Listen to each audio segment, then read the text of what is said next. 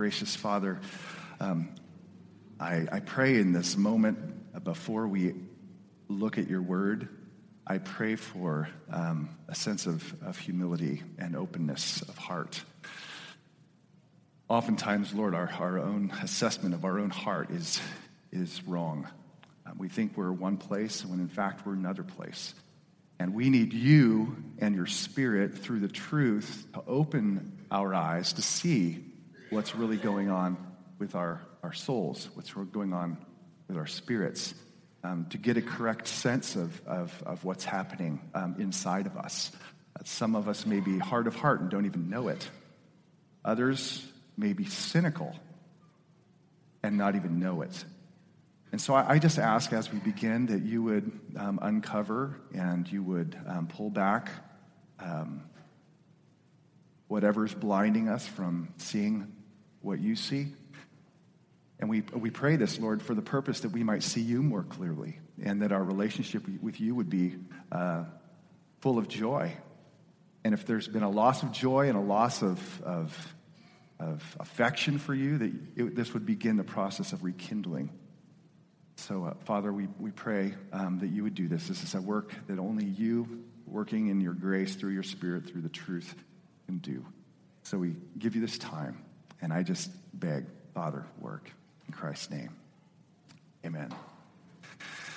There is this author and lecturer, professor, actually, who wrote a book called The Fifth Discipline, and he's, not that I'm commending this book to any of you, but it's a book that talks about organizational growth and learning within organizations and so forth, and one of the things that he argues in this book is that one of the hindrances to a group or an organization, let's just call it a group, or you could call it a family, growing is this thing called cynicism, that it actually impedes or hinders an organization from learning and growing. And I think that could be said, the same thing could be said for a family, that where there's cynicism in a family, well, there's a hindrance to growth and learning. And where there's cynicism in your own heart, then there is a hindrance to growth and learning. And cynicism, by very nature, is distrust. It's a disposition of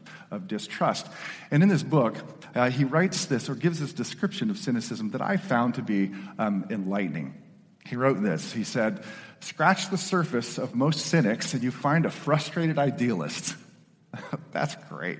Someone who, in this last part, is key.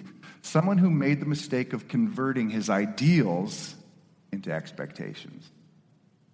That underneath the surface of most cynics is an idealist that's just frustrated. And part of that frustration is because, and I think it's a truthful statement, they have converted their ideals into expectations that they can be accomplished or experienced or fulfilled. Now, I think most of us start off life, or at least adulthood, as idealists. I said most of us. There are probably a few Eeyores out there, although technically I suppose Eeyore is a pessimist, not a cynic. But most of us start off as idealists. And being an idealist isn't a bad thing. In fact, as long as those ideals line up with Scripture. I mean, when Jesus says, "Be perfect as the Father in heaven is perfect," he's setting before us a perfect ideal. I mean, Jesus is the sum of what is ideal, right? God is conforming us into the image of that which is ideal, that which is perfect, that which is beautiful, that which is full of glory. That is Christ, and we should want to be like Christ, and that is an ideal. And it's good to have those ideals insofar as they line up with Scripture. But to think or to convert that ideal, I'm going to be more Christ-like, into the expectation that you're going to arrive anytime in this life is false. And you'll find yourself, if you have converted that ideal into an expectation, you'll find yourself struggling with cynicism, distrust. As I said, most of us as young adults end up starting life as idealists. Expectations. Young couple at the altar, really excited to get married and say, "I do." And they, whether they know it or not, they have this implicit dream inside of maybe not perfection, but pretty close to it. I've counseled a lot of couples, and after they get married, they come back and say, "You were right." because they feel like once you cross the line of being married, then they're going to experience that magical "you complete me." And then when the honeymoon is over and they get back and hit real life, things start to settle in. They realize it's not that you complete me, but actually you kind of irritate me. It's true. And find that expectation somewhat crushed. And then if it continues, if and I'm just speaking plainly here, if marriage really is hard work and difficult and painful and it's prolonged, after 5, 6, 7, 10 years of that, 20 years, pretty soon you can be jaded about marriage. So much so that when you go to a wedding, you sit there going, "Poor sap. Doesn't have a clue what he's getting himself into," right? Or you just roll your eyes. Like you kind of feel like it's a joke. I mean, that's a sign that your heart's gone cynical about marriage, right? Or we talk about parenting a lot too, right? Same thing.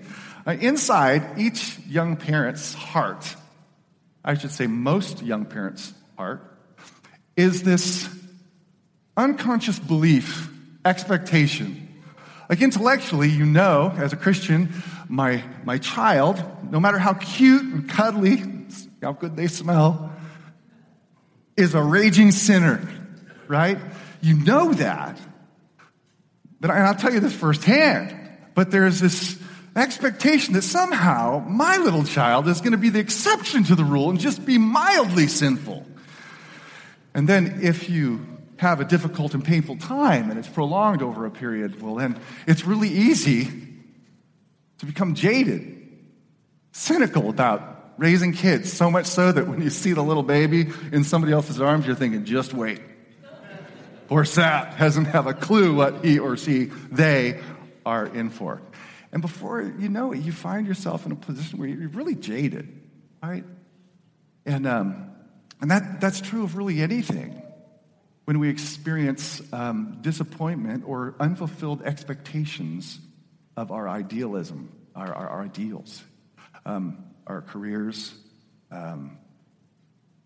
teaching, church, marriage, parenting, God Himself. And it's fairly common knowledge that the generation that we live in is enormously cynical. We live in a time of great cynicism about politics, cynicism about government. And at some level, you can understand it, right? Cynicism about marriage, cynicism about raising children, cynicism about church. And what I love about our Father, what I love about our Shepherd, is that He knows us. And He knows where we're at. He knows that His people at times are going to be jaded and they're going to be cynical about life. And he gives us graciously and mercifully pathways or truths or chapters in the Bible that address just that issue, like Psalm 73. Psalm 73 is the story of a man who grew cynical. Of a man who became jaded by life. And it's interesting, right? The Bible is just so wise and so brilliant that God knew where we'd struggle. And that in a loving and gracious way, He sent us a truth to help us find our way out if we find ourselves jaded by life. And I venture to say that there's some here who are jaded. Some of you know it. Others of you maybe feel mildly jaded and you don't know it. Well, just perhaps, the Lord is going to be gracious to you through the truth of Scripture and lead you out. Because there's no joy in a jaded heart. And I think that's the reason He gave us Psalm 73, one of the chapters in the Bible that addresses this very issue. And it is a marvelous story. We're just going to look at the first 3 verses, which are kind of dark, but I intend on bringing it back to the light. But it's a story of a man's fragile heart. It's a story of a jaded heart finding joy again. It's a story of redemption. It's a story of the faithfulness and the grace and the gentleness and the tenderness of God. It's a story of a man who rediscovers the beauty and the supremacy of all that God is. So that by the time you get to the end, he says, "Whom have I in heaven but you?" A complete turnaround of the heart. So I want to encourage you. This is one of those psalms that I think has the potential of freeing hearts, of maybe leading the way out into the light. The first three verses are his, the psalmist's, if you will, description of the process by which he became jaded. And we're just going to focus on those three verses. And before we focus on the several parts that I want to focus on, let me just read how he opens up his reflective mini autobiography. This is what he writes. A psalm of Asaph. Truly God is good to Israel, to those who are pure in heart. But as for me, my feet had almost stumbled. My steps had nearly slipped, for I was envious of the arrogant when I saw the prosperity of the wicked. He's confessing for us, to help us, the process of his heart becoming envious or jaded, and I think underneath it all, cynical. And even these three verses helps us understand a little bit of our own hearts and what can happen to our own hearts, and which is why I wanted to pause on these three verses. Consider the man first, that is the writer, the author, Asaph. He wasn't an ordinary Joe when it comes to faith. He's described elsewhere. First of all, we know he writes psalms. He's written a number of psalms. He writes worship. He was a poet. He is also described in 1 Chronicles chapter 16, verse 5, as the chief ministers before the ark of the Lord. That is a coveted, privileged position to be the chief minister before the ark of the covenant, before the ark of the Lord. He's called in 1 Chronicles 29, I believe, he's called a seer or a prophet. That is, he has been given the gift to be able to speak forth and write forth God's word. So he experienced firsthand what it's like to have the Spirit of the living God move upon you in such a way that what you write actually becomes scripture. So you have, in terms of who this guy is, he's a giant. He's a spiritual superstar. I mean, if there's any position closer to the presence of Yahweh, I don't know what it is other than this guy who's the chief of the ministers before the very ark of the Lord. So he's in close, he's intimate. He is no doubt biblically saturated in the Bible of his day, and he was theologically advanced. Right? That's who this guy is. That's the writer, that's the author, that's his identity, that's who he is. Spiritual giant. And yet he's the one who says, as for me, spiritual giant, used of the Lord, moved upon by the Holy Spirit, in one of the closest positions to Yahweh himself, says, but as for me, my feet had almost stumbled. I got so close to crossing over that line of faithlessness and despair. My steps had nearly slipped, so high, so low. Such a transformation from the joy of Yahweh worship to the jaded heart that's now envious. And that's instructive. It's significant. Because what it tells us is that, it doesn't make a difference how many years you've been in the faith. Sometimes that's more of a danger or a liability than an asset. It doesn't matter how much theology you know, how biblical you are, how many times you've experienced the Spirit of the living God move in your life. The fact of the matter is, all of us are susceptible to an infection. An infection of cynicism. And cynicism, its roots are sinful. As I said, it's a disposition of distrust. And that's not bad when we're talking about human institutions, per se. But when it comes to our relationship with God and how he works in the world, well, then it's a problem. If he was susceptible, this great prophet, writer, author, poet, musician, then every one of us is too. It doesn't matter if you're a bishop or a pastor or an elder or just a Christian, which is the most important thing to be at the end of the day anyway. Every one of us are susceptible to this. That's part of what I think we're supposed to see. This is Asaph talking here. Really? Like you fell? You struggled? You wandered? Yes. Any and everyone's heart in here is susceptible.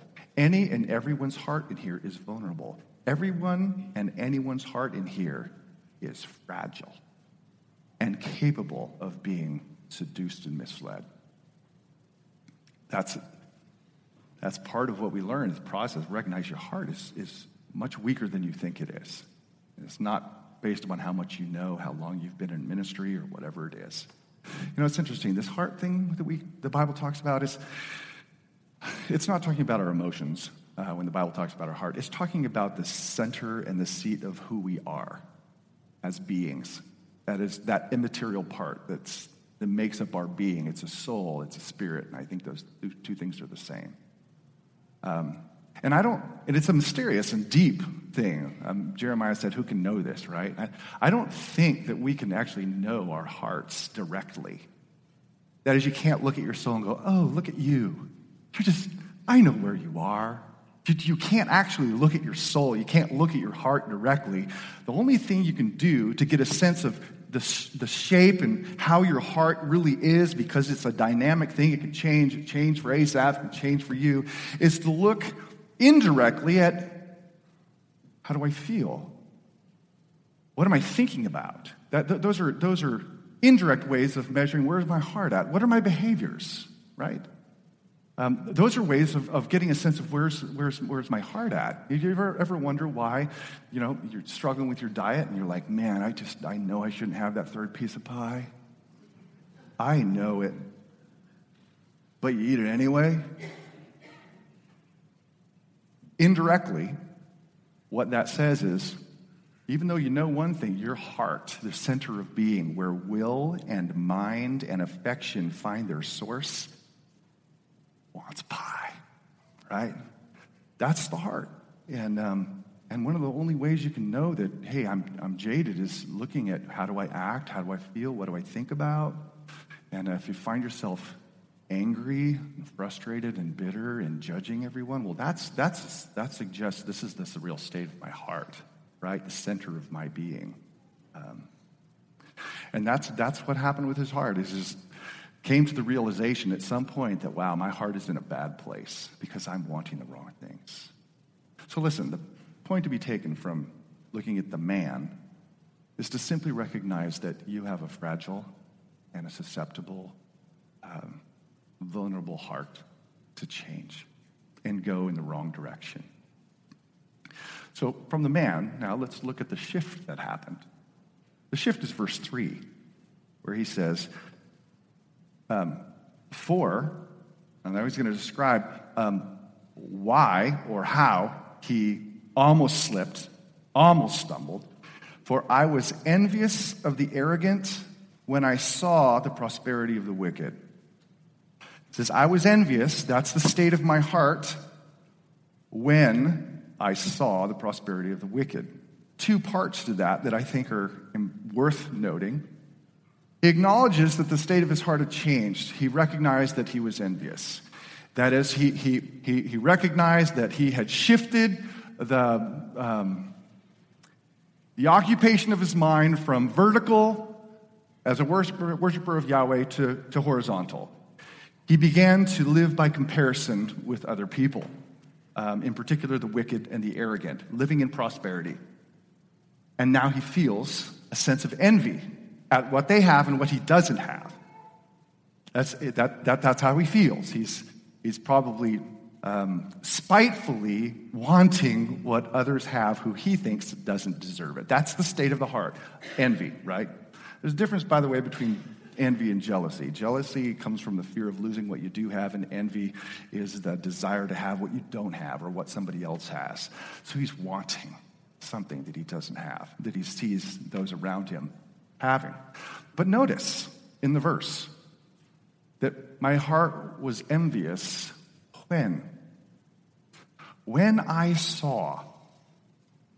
That is, the shift, I think, is a shift in focus, a shift in perspective. It's like, as a worshiper of Yahweh, the primary dominant thoughts of his life would have been about who God is, what he's done in his grace to lead them out of Egypt and so forth, to save them and make them his own special, treasured, prized possession. So now he's looking, and his focus has shifted. Now he's focusing on comparison, who has what and who doesn't have. and he feels a sense of envy. But it's interesting how that works, and it really does work that way. Oftentimes, we don't feel envious until we see something or experience something, right? Family camp last week, you saw some of the pictures. I had a brother in this church loan me his truck. I'm not going to confess to envy here, but he loaned me this Ford F-350 with a Super Duty turbo diesel. I loved my expedition. I still love my expedition. But man, I'm a truck guy. To feel the power of a Super Duty turbo diesel. Seriously, I'm just like, I texted him and said, I gotta get me one of these, right?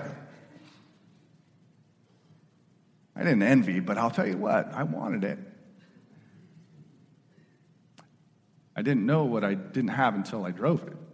Then, like, wow, I want that. You can be perfectly happy and content when you got the best car, or you're the best looking, or the smartest, or whatever, the best of in your little pond.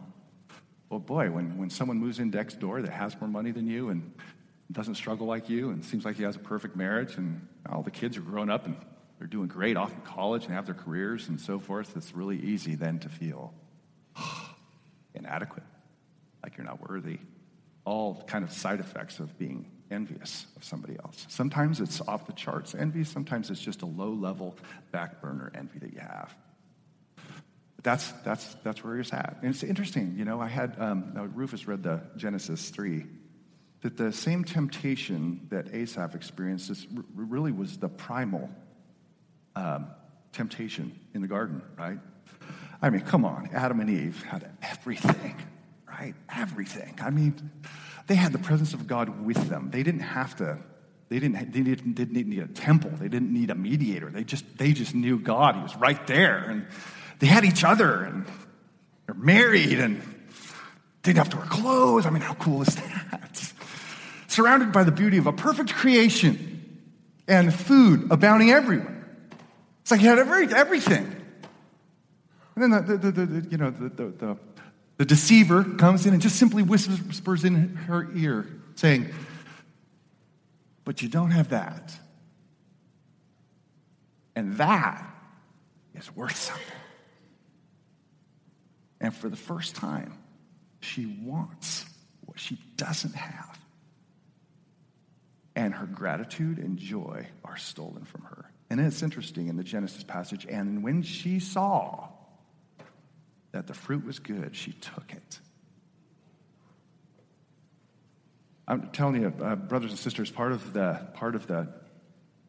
call it the path to the dark side, is to live with a horizontal occupation of mind, in particular in comparing yourself with other people and assessing the haves and the have-nots. Especially when you feel like the people who have are less than you. There are some talented people in this church, and be willing to bet that you work hard, and you're twice as talented than most, and yet while you struggle in your craft, or you struggle in your work, or you struggle in whatever it is you do and you're good at, that your day has not come. Other people, it feels like everything they touch turns to gold. They can do no wrong, and you feel angry by it. A sense of envy. Maybe that leads to a sense of cynicism about life. It's like, this isn't fair, Or on a spiritual level, it seems like everybody else gets answered prayer, but mine doesn't. And it can create a sense of spiritual envy. And at the end, I think, a sense of cynicism. Why is it that a mother who is addicted to crack, who has absolutely no heart or desire to care for kids, can have 6 infants and adopt them away, when a young Christian couple pray for years and they can't even have one? Man, that's a That's a perspective on life. And if you happen to be a person who is jaded and you're just being honest with yourself and the Lord, and that's what you have to be in here, honest with yourself and the Lord. It's like, yeah, that's me. I'm kind of angry about life. I'm kind of bitter about how things have turned out. I don't feel like I got my due. Then I think the psalmist would say to you, listen, I've been there. I have been where you are. And you know what? Because I've been there, I can tell you your perception is off. The occupation and the focus of your mind can't be imperative. It can't be horizontal. It has to be vertical. So that's the shift that takes place. It's a shift in perspective. So here you have this great, mighty man of God who is brought low. He wanders. It can happen to any of us. And he describes it as a shift. But it gets deeper than that. And this will get down to the core, and this is the third part of this. It's not just an issue with someone else being more prosperous. At the end of the day, at the core of spiritual cynicism is a problem with God himself. And that comes out in two places in these three verses. Verse 1, you notice he says, truly. It's like he's preaching. Truly, God is good to Israel. Now, I believe in this psalm, that is kind of a flash forward. Like, that's the conclusion that he comes to after his story concludes. Like, he's moving the final conclusion up to the very front of the psalm, saying, at the end of the day, this is what I discovered after wandering away, is that God is good, right? That implies that his journey away included doubts that God was good, that he needed to rediscover and re-realize that truly God is good, implying, like I said, that he doubted God's goodness. But not just his goodness. He doubted his justice too. And that is the end of verse 3. When he says, when I saw the prosperity of the wicked. Now he realizes that life as he sees it, his perception is, from his vantage point and his scope of judgment, is unfair. It doesn't make sense, it doesn't seem right. Why does the sexual deviant get to live into his 90s and the good Christian dad die at 46 from bone cancer? It's troubling, deeply troubling to the soul to see what we perceive as inequity, injustice, and how can this be true in God's universe if he's good? Those two are inseparable, justice and goodness. You see, that's part of the deep struggle. It's, at the end of the day, when you find yourself jaded or cynical about life or envying what other people have, at the end of the day, deep down, it means that you don't believe in your heart of hearts that God is being good to you.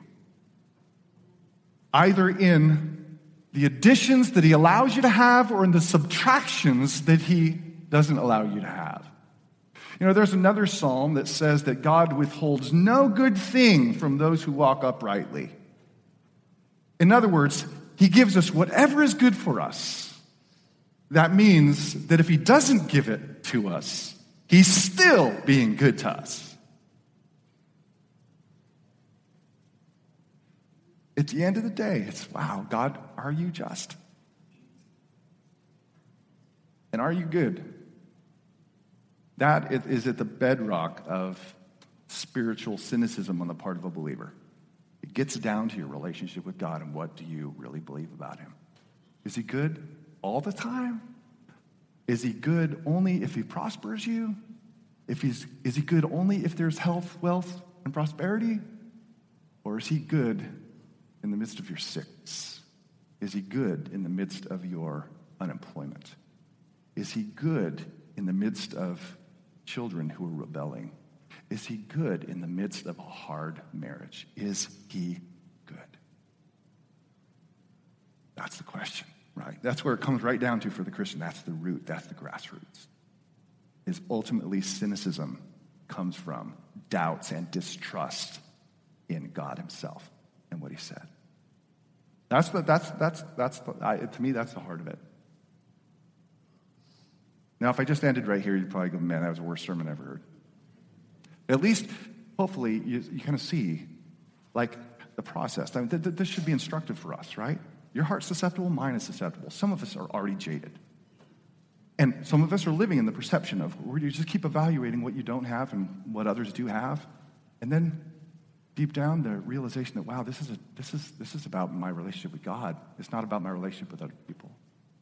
And that itself should help us discover. Maybe the Lord will show you, man, that's me, hit the nail on the head, Asaph. So what is the antidote? And I'm not going to jump ahead here, but I can't leave this story without a happy ending. At the end of the day, you know, it's to get your eyes and your perception and the occupation of your mind and heart off of the horizontal, either inequity, disproportion, or whatever it is, and your heart back on the vertical. It's to practice what David practiced himself. You know, one of the favorite Psalms of David, 103, when he says, "Bless the Lord, O my soul." And he's talking to himself as if his soul is not blessing the Lord. It's like, what's wrong with you, heart? What's wrong with you, soul? You should be praising God all the time. So what does he do? He starts reminding himself of all the benefits, right? Who forgives all your iniquity, who heals all your diseases, who redeems your life from the pit, who crowns you with steadfast love and mercy, and satisfies you with good, right? That's what he tells himself. As high as the heavens are above the earth, so great is his steadfast love towards those who fear him. As far as the east is from the west, so far does he separate our iniquity or transgression from us. You know, your love extends to the heavens, your faithfulness to the clouds. And none of those things that David counted as benefits came to him apart from the death and resurrection of Jesus. It's just, I'm telling you, brothers and sisters, church, part of the way out of the dark hole of cynicism is come out into the light of what God has done, you know? And to be reminded once again, you spared me. You forgave me. I was separated, and I was on the outside, and you took me in and made me part of the inside. And I once was lost in a sea of identity crisis, and now you have given to me the title of son. I have hope. I have future. I have eternal family. I have an inheritance that can't be taken away despite what happens in this life. And in so rehearsing and remembering and allowing the truth to dwell in you richly, one finds the heart, once again, filled not with what the world has to offer, but what God has done for you. That really is, at the end of the day, is the way out. And to be able to pray, Lord, teach me your way. Unite my heart to fear your holy name. It's the vertical occupation of the mind, or what Paul would say, being transformed by the renewing of your mind based upon what God has done for us in Christ Jesus. But I leave you with this last little piece of good news. If you happen to be a cynic and want out, jaded, I love two words in here. He says, but as for me, my feet had almost, word number one. My steps had nearly, almost fell. I nearly stumbled, but I didn't. Why not? Why didn't he stumble? Why didn't he trip or fall? The one-word answer for that is the grace of God. It is that God is not going to allow his people, ultimately and finally, to step off the edge into faithlessness. But he walks them right up to that line. And the rest of the story is how God gently and wonderfully and mercifully and graciously led him back into the light, right? That's the good news, is that God does not abandon his people, and he will use this in his life. And by nature of the fact that he wrote it down for us, he is using his experience in our lives. All right. I hope you'll be honest with the Lord in these weeks. This is not for me, this is for all of us, to allow the Spirit to speak through his truth to us personally. Open doors, Father, to those you've gathered here. Allow there to be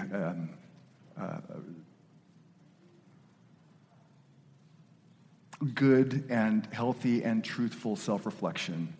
And I pray for those who find themselves in a place of doubt or a disposition of distrust of you. I just ask, be gracious, Father, and lead them to a place of freedom. Lead us to a place of freedom and a renewed joy in who you are.